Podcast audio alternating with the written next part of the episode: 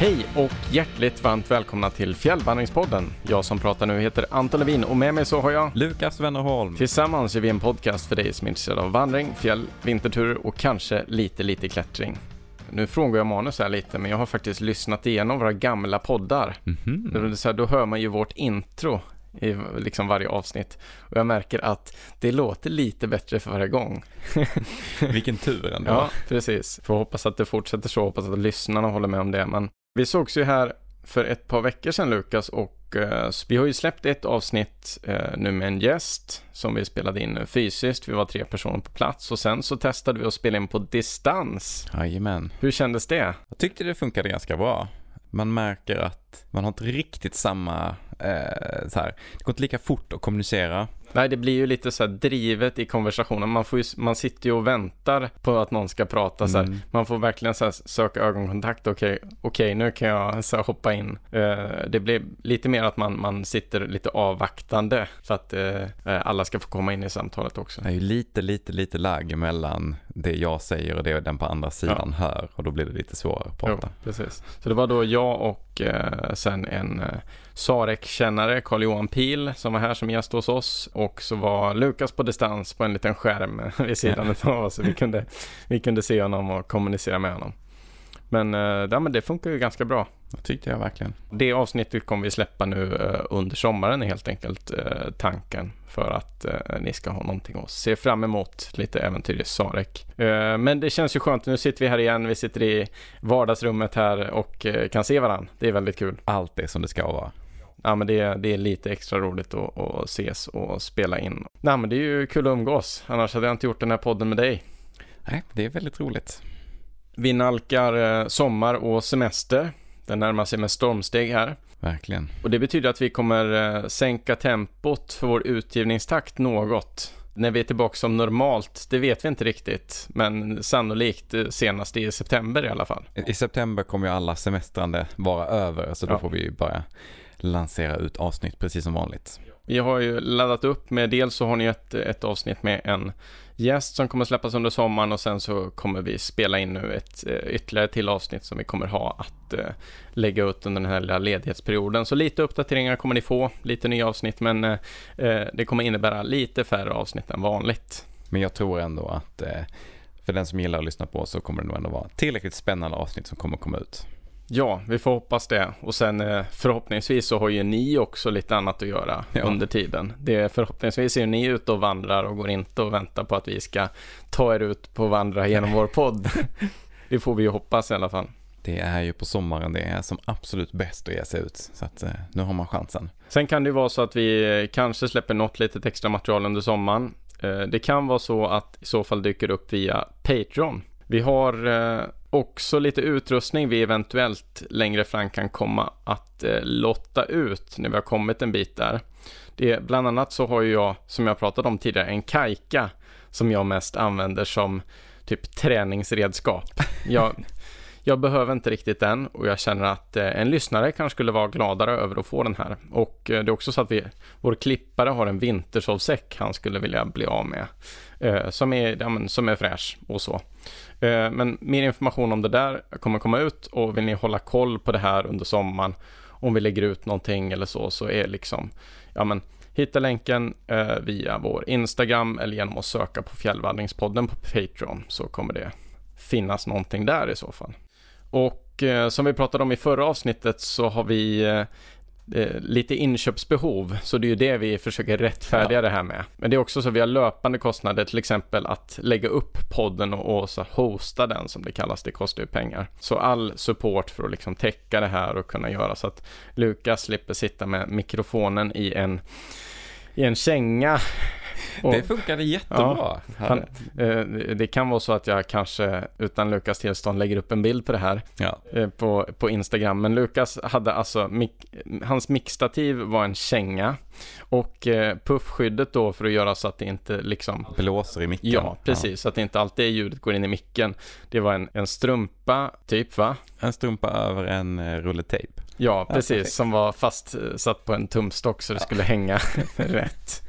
Ja, men så att det, outar du min utrustning här. Ja.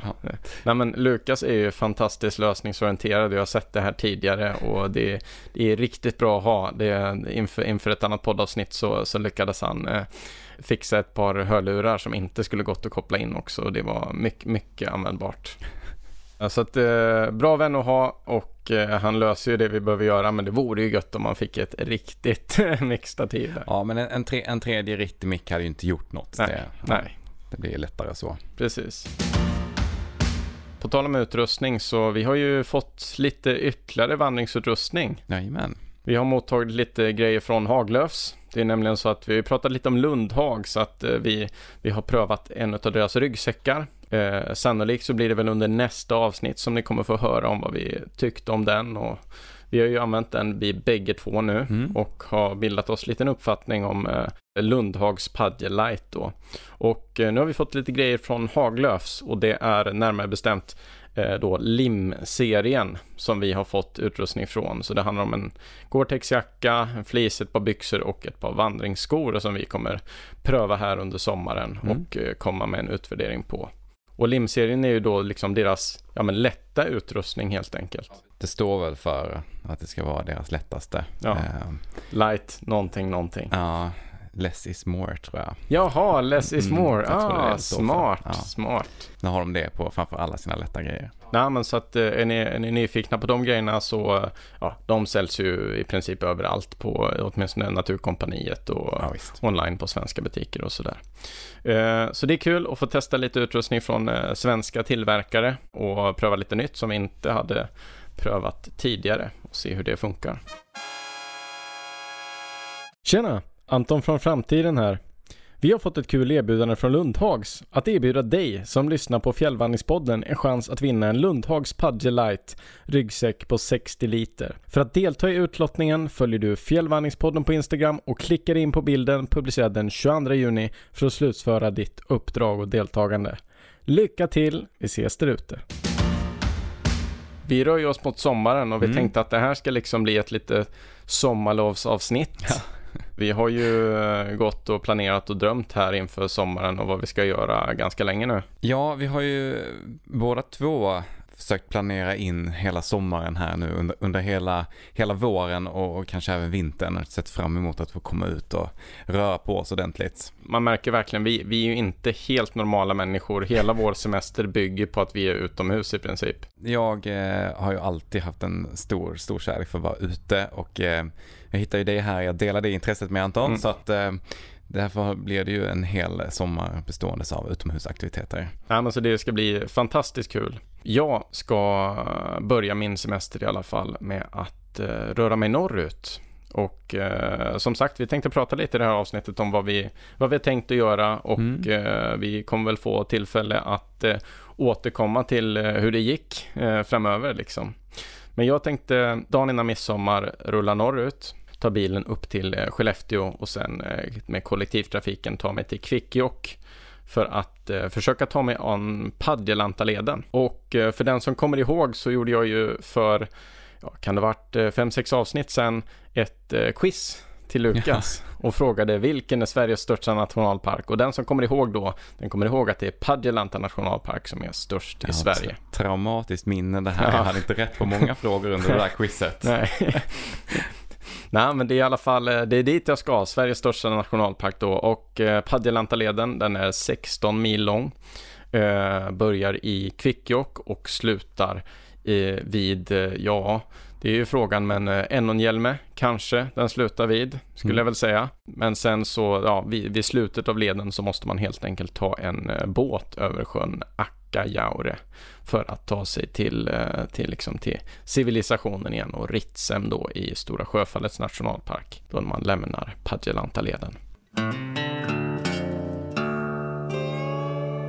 Padjelantaleden är ju ganska stor. Den ligger ju väster om Sarek. Den ligger väster om Stora Sjöfallets nationalpark. Det innebär ju att den ligger ju väldigt långt ifrån det mesta annat som finns i det här landet. Mm. Så i Padjelanta hittar vi också det som kallas för Sveriges otillgänglighetspunkt. Som är då den punkt längst ifrån civilisationen i landet. Vad räknas som civilisation då? Eh, Jag tror det är väg. Väg, okej. Ja. Eh, jag minns inte om det är asfalterad väg eller om det är grusväg eller... Men en allmän väg. Ja, precis. Mm. Precis, så att ja men det, det ligger ganska långt ut. Men samtidigt, det finns ju sju stugor efter den här leden. Den är väl preparerad. Det lilla liksom knepiga man har med den här leden, det är att man måste ta båt till starten. För att vid Kvikkjokk så går det en fors som man inte kan gå över. Mm. Så man måste ta båt in Eh, det är ungefär tre kilometer. Och sen så måste man ju ta båt ut över då sjön Akkajaure. Men de här båtarna går ju med jämna mellanrum och sådär så att det är inga konstigheter. Det som kanske kan hända är ju att eh, de här båtarna är ju lite väderberoende. Så är det allt för dåligt väder så finns det ju en risk att den liksom är inställd en dag eller sådär. Så ja. man, det är väl bra att ha lite, lite marginal i sin planering så att man inte riskerar att eh, missa tåget hem för att båten ja. inte gick när det var blåsigt. Jo, precis. Och jag har ju utifrån hur jag planerat min semester så kommer det bli, jag måste, jag måste göra Padelantaleden tidigt på min semester och det betyder att eh, typ eh, precis efter midsommar och det betyder att eh, inga stugor är öppna och eh, båtarna inte börjat gå. Så den första båten kommer jag få försöka få till en, en, en egen skjuts och den andra båten med lite tur så är jag där när den precis har börjat gå och de första stugorna har öppnat. Så halva leden kommer liksom vara stängd när jag börjar. Det blir lite extra utmanande då. Ja, men eh, och ett, ett normalt år så skulle jag säga att det här kan vara knepigt i den, i den här miljön för det kan ligga mycket snö kvar och sådär. Men jag har förhoppningen om att i och med att vi har haft en ganska snöfattig vinter plus att det har varit väldigt, väldigt varmt där nere. Nu när vi spelar in det här den 10 juni så är det liksom 19 grader i Kvikkjokk. Mm. Det är liksom högsommarvärme där uppe, vilket är, det är liksom extraordinärt. Men då smälter ju snön ganska fort liksom, ja. och gör att lederna öppnas upp och blir mer ja, precis. tillgängliga. Det, ja, det finns väl en risk att det kan vara lite blött, men jag tror ändå att det kommer inte vara några problem att ta sig fram på stigen, utan jag tror att det där kommer funka. Så att jag, jag planerar att tälta eh, och eh, har därför, eh, jag har redan börjat packa och planera min tur lite. Men som alla vet så Anton vandrar ju i, i sneakers och då är det inga problem när det är blött för de torkar ju efter att, efter, efter man gått ner dem i bäcken. Inte om det är blött hela vägen. det var konstant för att, ja. ja. Får hoppas på att det är torrt någon bit då. Ja, ja verkligen. Nej men så att jag har, eh, jag börjat packa, jag kommer använda mitt nu ska vi se, det heter Lanshan One Pro. Det är ett, det är ett kinesiskt lättviktstält som väger ungefär 700 gram som reses med en, eh, med en eh, vandringsstav i mitten helt enkelt. Och eh, det jag har gjort nu eh, dagarna innan Lukas eh, kom hit så har jag gjort någonting som kallas för ett simsilare. Det innebär helt enkelt att man, man använder en typ av ja, silikon helt enkelt och fyller alla sömmar med. För att väldigt många lättviktstält, oavsett om man liksom köper amerikanska eller kinesiska eller om man köper sådana tillverkade i Sverige, så är de ofta inte tätade i sömmarna, utan det måste man göra själv. Så det har jag gjort och det var första gången också, så nu får vi se mm. så att det håller tätt. Men det känns, eh, kändes efteråt som det hade torkat och blivit ganska bra faktiskt. För, förhoppningsvis, om det, om det nu inte är tätt någonstans så kanske det är ett väldigt litet hål så det är inga mängder vatten som nej, kommer igenom. Nej. Ja. Jag har faktiskt aldrig gjort det här på tält. Jag har alltid Nej. haft eh, glädjen att köpa tält som har haft det här färdigt. Men de är ja. oftast inte lättviktstält då. Nej.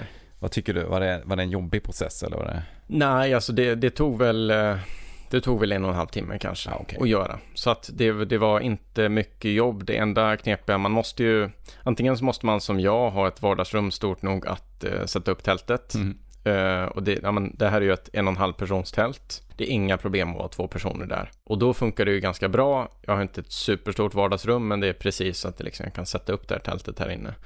Och då är det ju ganska smidigt. Då kan man kolla på tv medan man gör det där. Ja. Uh, och sen så torkar det över natten liksom. Men, men uh, om man inte har plats att göra det i lägenheten, då måste man ju, eller i sin, sitt hus, då måste man ju liksom stå utomhus och göra det. Mm. Och det kan ju säkert vara Eh, bökare. Eller jag tänker att man kan få skräp i sömmarna och sådär när man häller i silikonet eller så.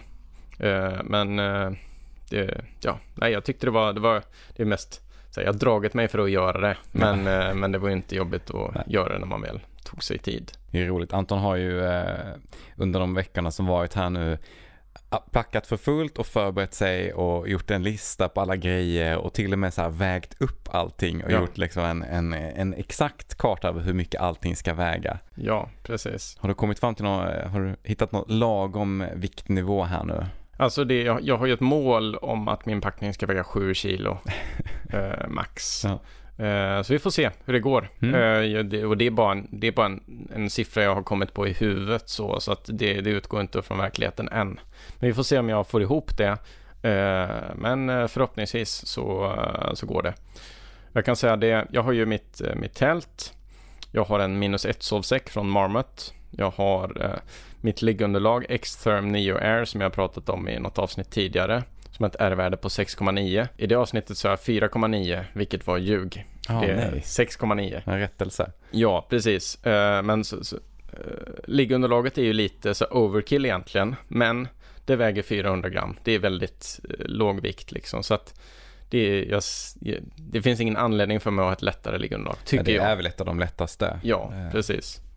Jag vet inte om man någonsin behöver så hög R-värde som 6,9. Eller om det är bara ett sånt här. Eh, det är ett högt värde som de skryter lite med tror jag. Jag tycker det är... eh, Jag har ju aldrig frusit på det. Nej. Och jag har frusit på alla andra liggunderlag jag har haft. Okej. Så att då, då tycker jag att det är skönt. Ja, ja, men det jag förstår. Frysa är ju tråkigt. Så Ja. det är bra. Så att eh, det är en...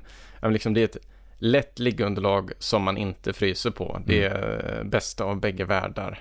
Men eh, det är en del som tycker att det knarrar. Men eh, jag har inga problem med det, Nej. som sagt. Men eh, de här då, ja men tältet, liggunderlaget, sovsäcken och ryggsäcken ihop som då en, det är en Salomon 35 liters ryggsäck. De väger tillsammans ungefär 2100 gram.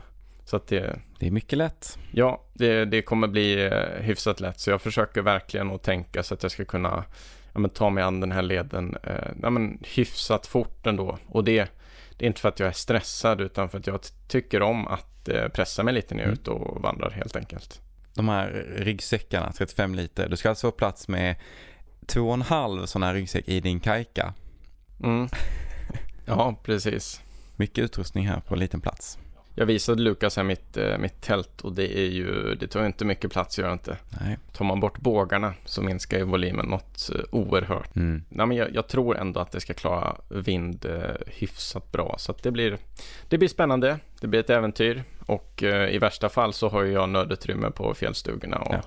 nyttja. Så att det, det ska allt lösa sig. Men jag är också mycket nöjd här. Anton har ju börjat torka sin mat inför den här vandringsturen. Ja, Gjort lite egen torkad mat och sådär. ja, precis. Dels så tänkte jag i huvudsak som vanligt hålla mig till shake. Mm. Där har Metta varit så snälla så att de har skickat mig lite shake som jag ska använda. Men sen eventuellt så kommer det, ja, men både i sommar och eventuellt på den här turen kanske blir lite frystorkat. Och då har jag börjat och eh, torka lite grejer. Eh, och eh, nej, men det, det har gått ganska smidigt Mm. tycker jag. Men det är jävla vad man, man tycker man fyller en hel plåt och sen är det nästan ingenting i påsen. Ja, när man inser hur mycket vatten det är i, i, maten. Den bara försvinner när man torkar den. Ja, precis. Det är också lätt sen att när man ska göra mat av det här att man bara, oh det här är så himla lite och så häller man i hälften av en hel plåt i, i sin, sin måltid och så blir det en riktigt så här tjock gröt sen liksom. Man har ju för mycket, så man får vara försiktig när man häller tillbaka den i maten sen. Ja, men det kommer till eh, till exempel vegofärsen som jag, frystor- eller som jag har torkat. Ja. Då har jag vägt upp den i portionsstorlekspåsar liksom från början. Så att den är, det ska vara liksom rätt eh, volym. Mm. Så jag har försökt att tänka på det där. Det låter klokt. Mm. Det kommer att bli super tror jag.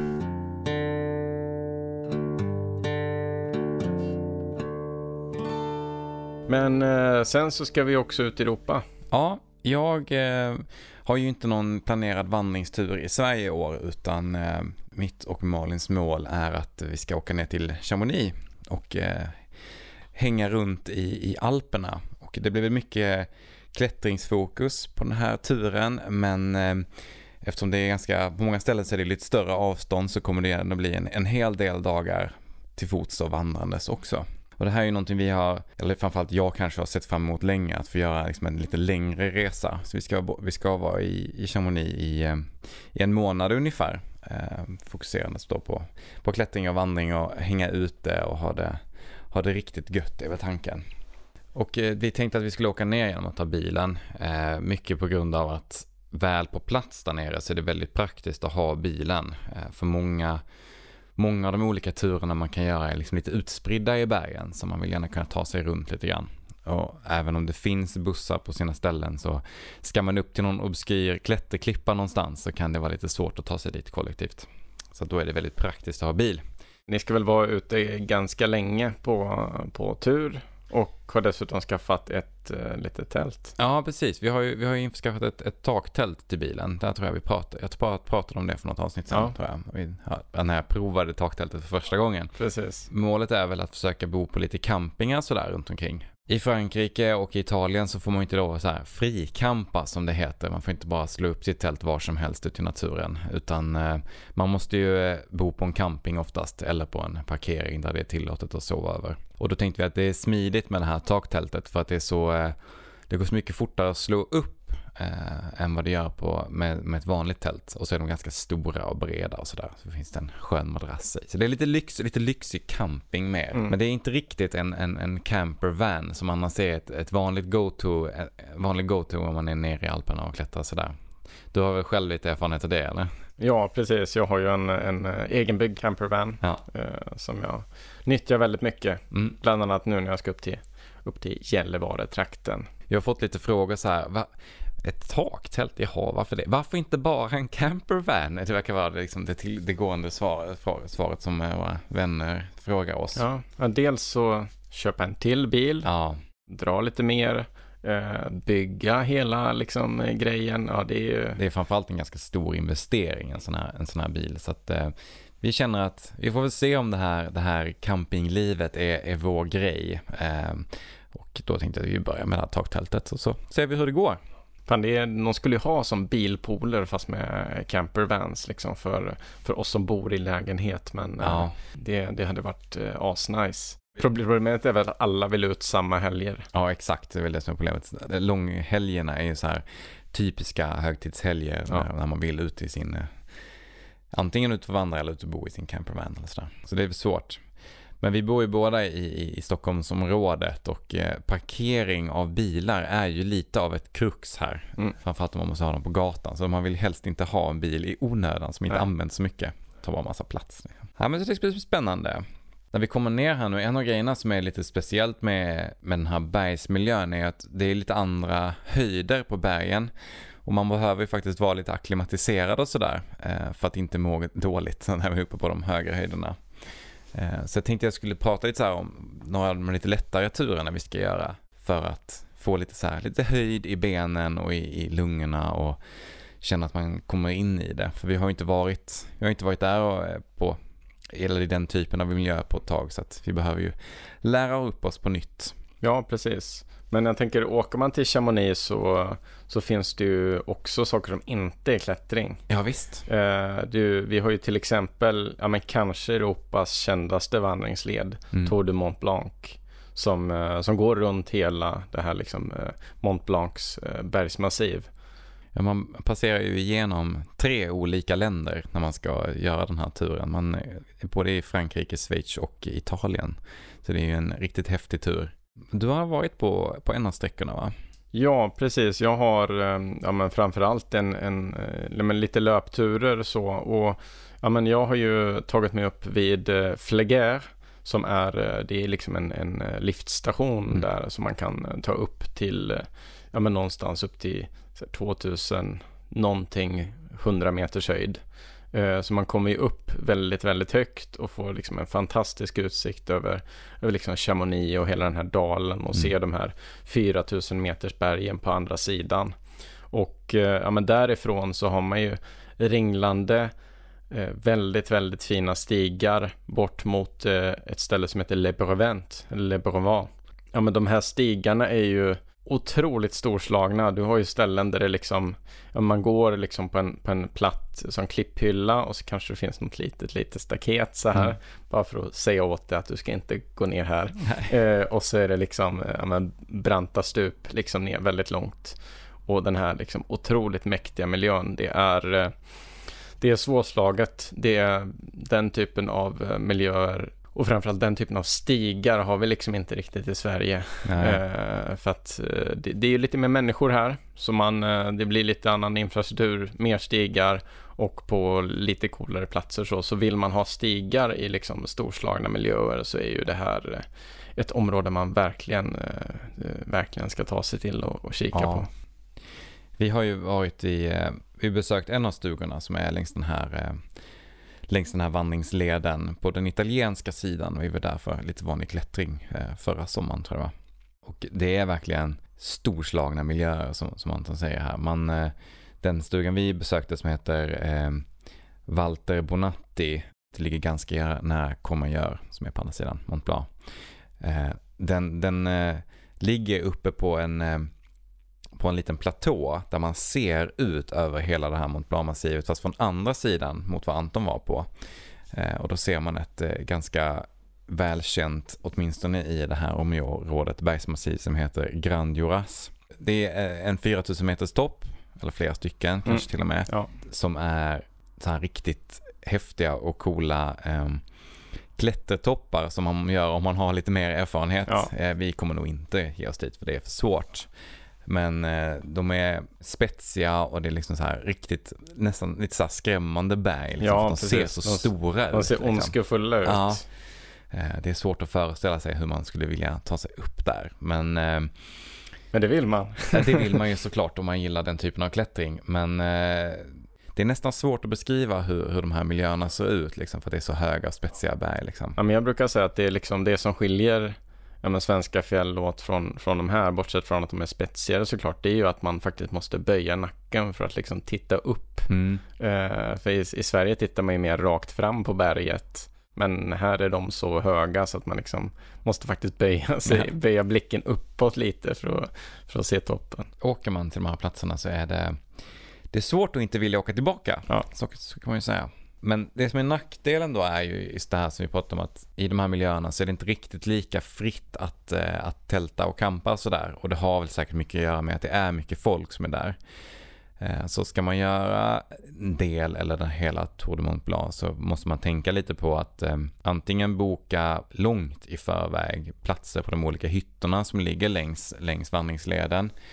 Men eh, vi har också sett att det, går, det borde gå bra att slå upp tält på olika campingar längs vägen. Ja, precis. Alltså den uh, allemansrätten som vi har i Norden, det är ju en ganska så unik idé om man tittar ut på världen. Mm. Det är ju det är ganska få länder som har, har ett liknande system och det är men för, för stora delar av världen så är det ju en, en liksom, det är en väldigt radikal idé att få tälta på någon annans mark, mark som någon mm. annan äger. Så det är ju verkligen, det sticker ju verkligen ut och eh, väldigt konstigt i många länder där man kanske måste ansöka om eh, markägarens tillstånd för att slå upp ett tält, vilket är liksom helt onaturligt för oss ja. som svenskar. Och framförallt så är det att man blir, man blir alltid hänvisad till en camping. Ja. Man måste alltid bo på en camping och det kostar alltid en peng liksom. Så det kan, det kan ju lätt bli lite dyrare än att gå ut här mm. hemma. Men det är ändå någonting vi kan varmt rekommendera att göra för att få uppleva de här miljöerna. Ja, precis. Liksom.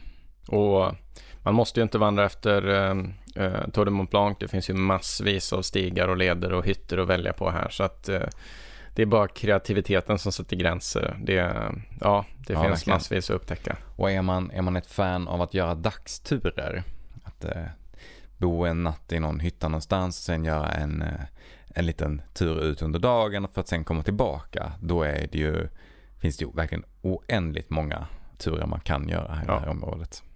Men när vi kommer ner så tänkte vi att vi skulle göra några lite lättare klätterturer också för att liksom så komma in i det och känna oss bekväma.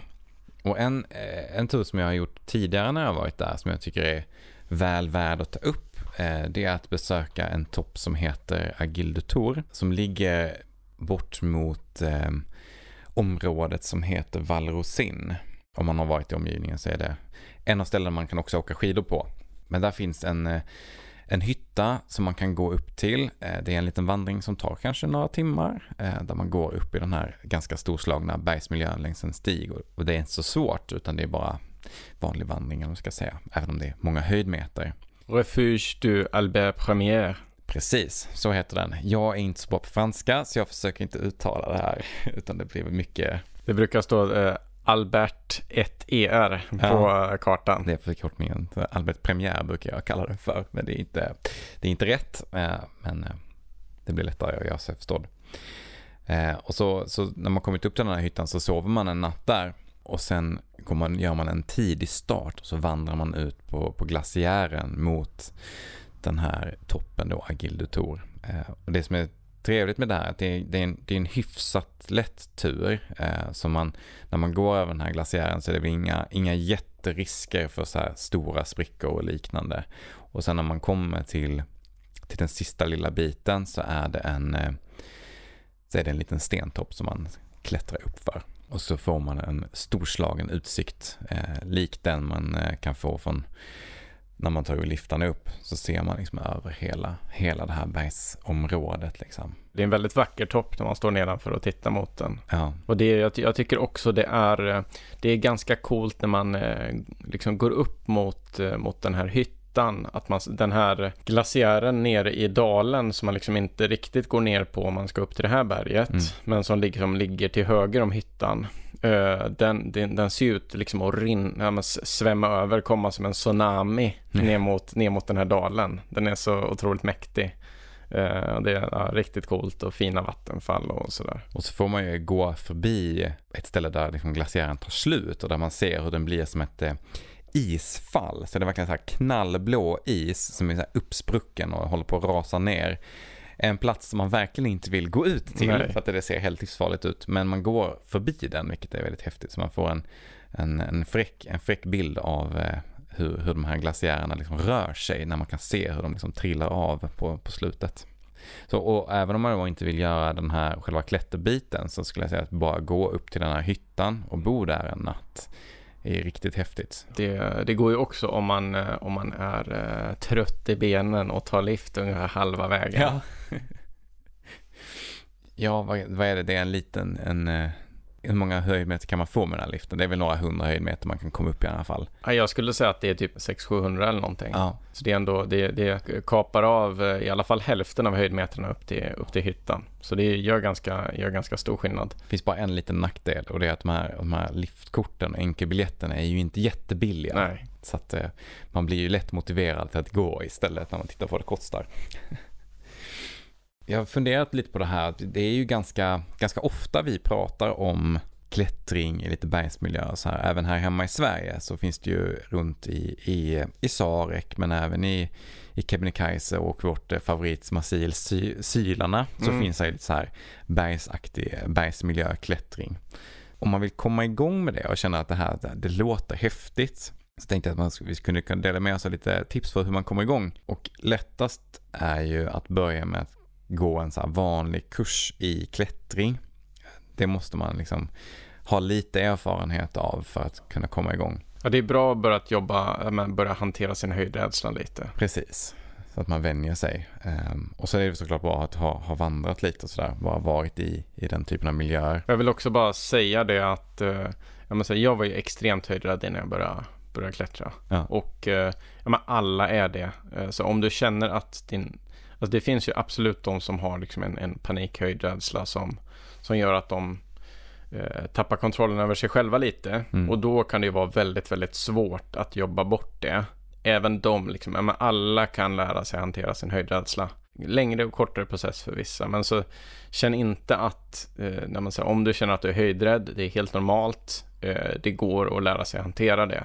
Men det kräver, det kräver övning helt enkelt. Och eh, jag skulle säga att, ja men, inomhus är väl bästa starten egentligen. Att, ja. att jobba på öva på att hantera sin höjdrädsla i en liksom trygg miljö. Precis, det är, det är verkligen en, en, helt säker miljö där det finns instruktörer att tillgå och säkerhetsutrustning man kan lita på. Ja. Men om man sen har kommit över den här lilla startfasen, det som är lite annorlunda när man är i, i bergsmiljön är att man ofta kan behöva gå över glaciärer och liknande. Eh, och för att göra det så behöver man ha lite specifik kunskap. Ehm, och den är lättast också att få genom att gå en, eh, gå en kurs. Och jag skulle verkligen rekommendera den som, som går upp i Kebnekaise så ha, eh, anordnar ju Svenska klätterförbundet tillsammans med lite bergsguider Alpinkurs. alpinkurs. Ja, Precis. De har både en, liksom, en enklare som är för nybörjare Mm. och en, en så avancerad för folk som har lite mer erfarenhet och har klättrat ett tag. Och den, den är prisvärd skulle jag säga. Ehm,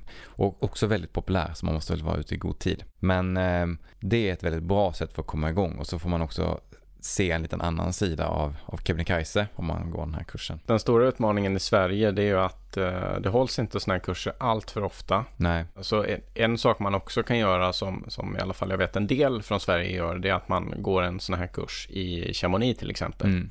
För där hålls det ju liksom ja, men varje vecka, kanske Ja. till och med varje dag. Så att där går det ofta att åka ner och ja, men förboka en kurs och liksom, ja, men gå. Ja, det kan vara eh, tre, fyra, fem dagar med, en, med en grupp och en eller två guider. Och Ja.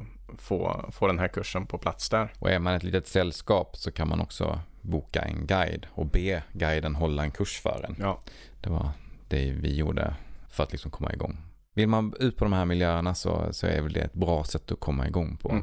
Och vill man bara prova på det här en gång, göra, liksom, göra en tur en första gång för att se om det är någonting för en överhuvudtaget, så kan man ju boka en guidad tur.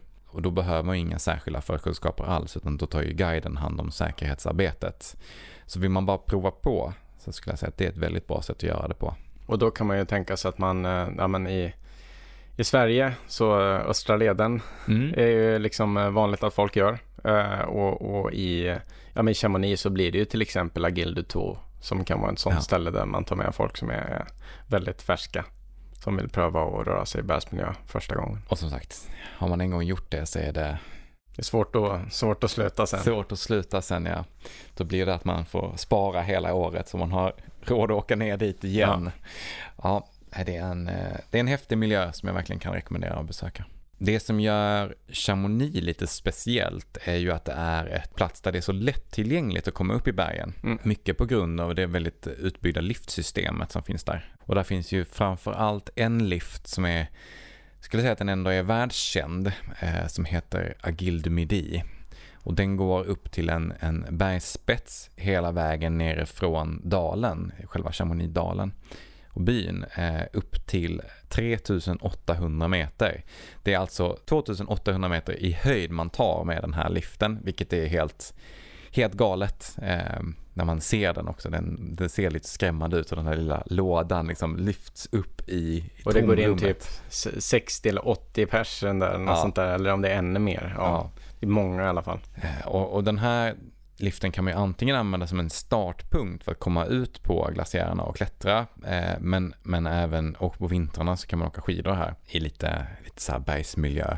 Men framförallt skulle jag säga att är man i omgivningen så borde man åka upp med den här liften bara för att se utsikten från toppen. För att det är helt, helt galet vad man, vad man eh, kan få för utsikt. Det som kan vara bra att tänka på det är ju eh, i och med att den här liften går upp till liksom, ja, men toppen på då 3842 meter så är det lite tunnare luft där uppe. Det kan vara bra att ha varit i Chamonix ett par dagar, gärna varit uppe på någon, någon höjd liksom över i alla fall 2000 meter innan man ger sig upp här om man liksom ska upp på den här höjden första gången. För det är en del människor som faktiskt mår dåligt när de åker dit upp. När jag gjorde det här första gången så hade jag ganska schysst huvudvärk resten av kvällen sen efter vi har varit där uppe. Men då hade vi varit där några timmar och sådär. Men eh, man ska inte underskatta höjden. Den är, Och rekommenderar också väldigt mörka glasögon. ja, det är ett måste om man ska vara där en längre period. För ljuset blir ju otroligt starkt där uppe. Mm. eh, och reflekterar från snön och sådär. Så att det, det är väldigt jobbigt att inte ha mörka solglasögon. Man kan också bli rejäl solbränd. Ja, det också. Jag har ju bränt mig i gommen.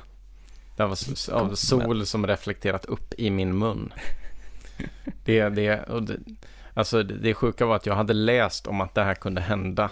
Eh, och eh, sen så var jag med om det själv. Jag var ute Ja. väldigt många timmar och så andas man med munnen och så reflekterar upp. Och man har ju liksom inget, inget pigment eller solskydd i munnen som skyddar.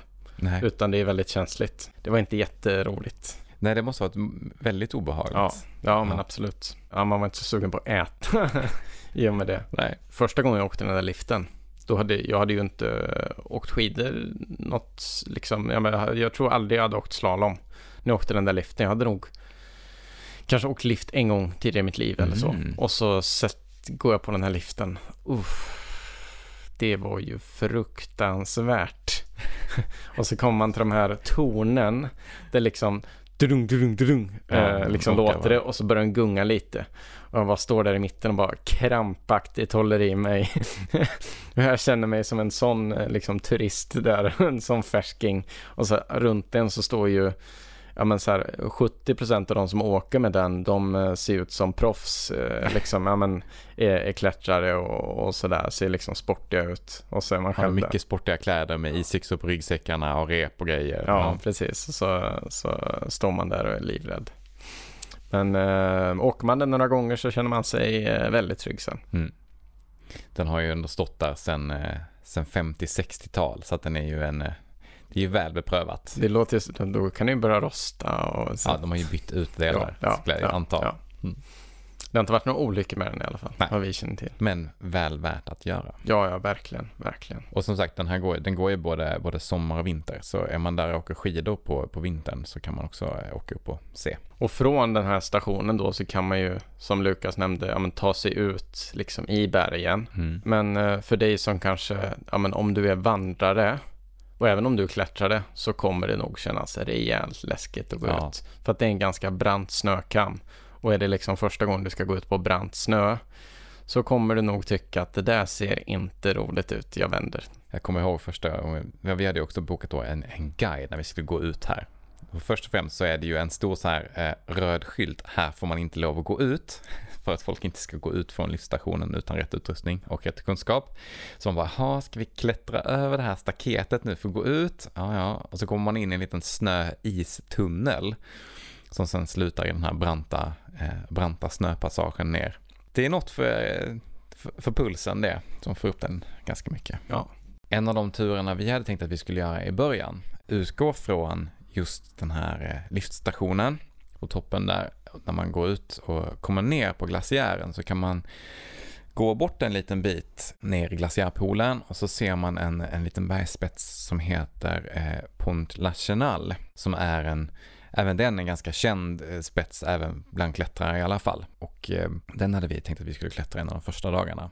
Just för att det är inte så långt bort från liftstationen. Så man, man kommer ut, man kommer ner på glaciären och så är man ute kanske några timmar bara innan man gå tillbaka upp igen och ta liften ner. Fördelen med det är då att det blir en lite kortare så här eh, akklimatiseringstur för att vänja, vänja sig vid eh, höjden. Så det har vi som plan att då försöka göra. Eh, vi jag har varit uppe på den en gång förut eh, och då gick jag med guide. Så jag tänker att det kunde vara häftigt att försöka göra det på egen hand och se eh, om man lyckas hitta rätt. För en av de grejerna som jag tycker är det stora momentet är det här är att liksom i den här miljön förstå vart det är man ska gå någonstans. Mm. Vart börjar den här klätterleden om det är en sån då man ska göra. Eh, Så det ska bli spännande att se om vi kan lyckas åter, återupprepa vad vi gjorde den där första gången med guiden. För då gick det så fort. Han bara, ja hit ska vi gå och så ska man klättra upp för den här lilla stenpartiet och sen plötsligt är man på toppen och så går det jättefort och så är det inga problem. Men när man ska göra det själv, då blir det en helt annan utmaning. Försöka hitta rätt. Ja, jag ser eh, verkligen jättefram emot till den här sommaren. Alla äventyren. Ja, Vi kommer väl springa på varandra nere i Chamonix också. det hoppas jag. Ja. ja, men där har ni vår planerade sommar. I alla fall, jag ska upp eh, i norr och eh, sen ner till Frankrike och eh, förhoppningsvis möta upp Lukas som är där nere och äventyrar han Mm. också.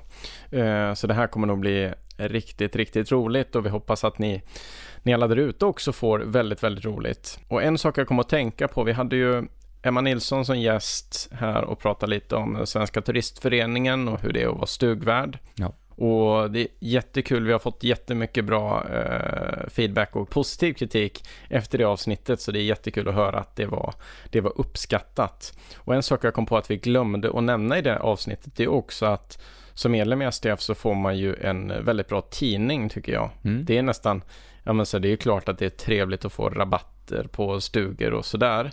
Men jag tycker nästan det bästa är att få den här medlemstidningen. Ja, den är väldigt rolig att läsa. Som kan ge lite inspiration och, och sådär. Eh, med, med, bra vandringsleder och olika turistmål runt om i Sverige. Jag tänkte också vi kan nämna några andra medlemstidningar som kan vara roliga att ha för att liksom bli inspirerad i, i vandringens tecken så här. Det... Svenska turistföreningens eh, tidning då, den heter ju Turist. Så att när man får den i posten så är det ju som man känner igen den. Ja, precis. Sen så är det ju också så att det finns en förening som heter Svenska Fjällklubben det är ju helt enkelt en, en ja, ytterligare en eh, förening som håller på med, med fjällvandring och sådär. Men också som eh, ger ut en tidning som heter, eh, som heter Till fjälls. Mm. Den är inte riktigt lika tjock, men den in, innehåller framförallt turbeskrivningar från medlemmar i föreningen. Så, så att man kan läsa om vad andra har gjort och sådär. Och ofta så är turbeskrivningen lite mer, eh, ja men, eh, områden som kanske inte så ofta besöks. Mm. Så vill man ha lite mer nischade, känner man att jag börjar bli klar med fjällen, jag har gjort alla de här stora lederna, då är det en väldigt bra tidning för lite inspiration till lite nya eh, mindre eh, liksom, vandrade områden. Svenska fjällklubben anordnar också eh, kurser för den som vill bli så här, fjällledare och även om man vill få komma ut på vissa specifika turer så, där, så har de lite kurser. Sen eh, är man medlem på Naturkompaniet så har ju de en tidning som heter 365 som kommer hem i brevlådan. Mm. Eh, så man bara upptäcker att jaha, får jag det här också? Eh, lite reklam men också väldigt mycket vandring och sådär. Och sen så finns ju också bland annat Outdoor-magasinet som är en liksom prenumerationstidning man kan ha hem. Så gillar man att läsa och bläddra i, i tidningar så är det några bra tips för den som gillar det. Mycket fina bilder också. Och med det lilla tipset så börjar veckans avsnitt rulla mot sitt slut. Har ni specifika ämnen ni vill att vi tar upp i framtida avsnitt eller vill ställa frågor till oss, hör av dig till oss via Instagram, att fjällvandringspodden. Glöm inte heller att prenumerera på den här podden i ditt poddflöde. Vi som gör den här podden heter Anton Levin och Lukas Wennerholm. Och om du uppskattar det vi gör, sprid gärna ordet om podden så vi kan fortsätta prata om vandring från våra vardagsrum. Glöm inte heller att redan nu planera in din nästa tältnatt. Tack för den här gången. Vi ses, kanske inte riktigt om två veckor, men snart.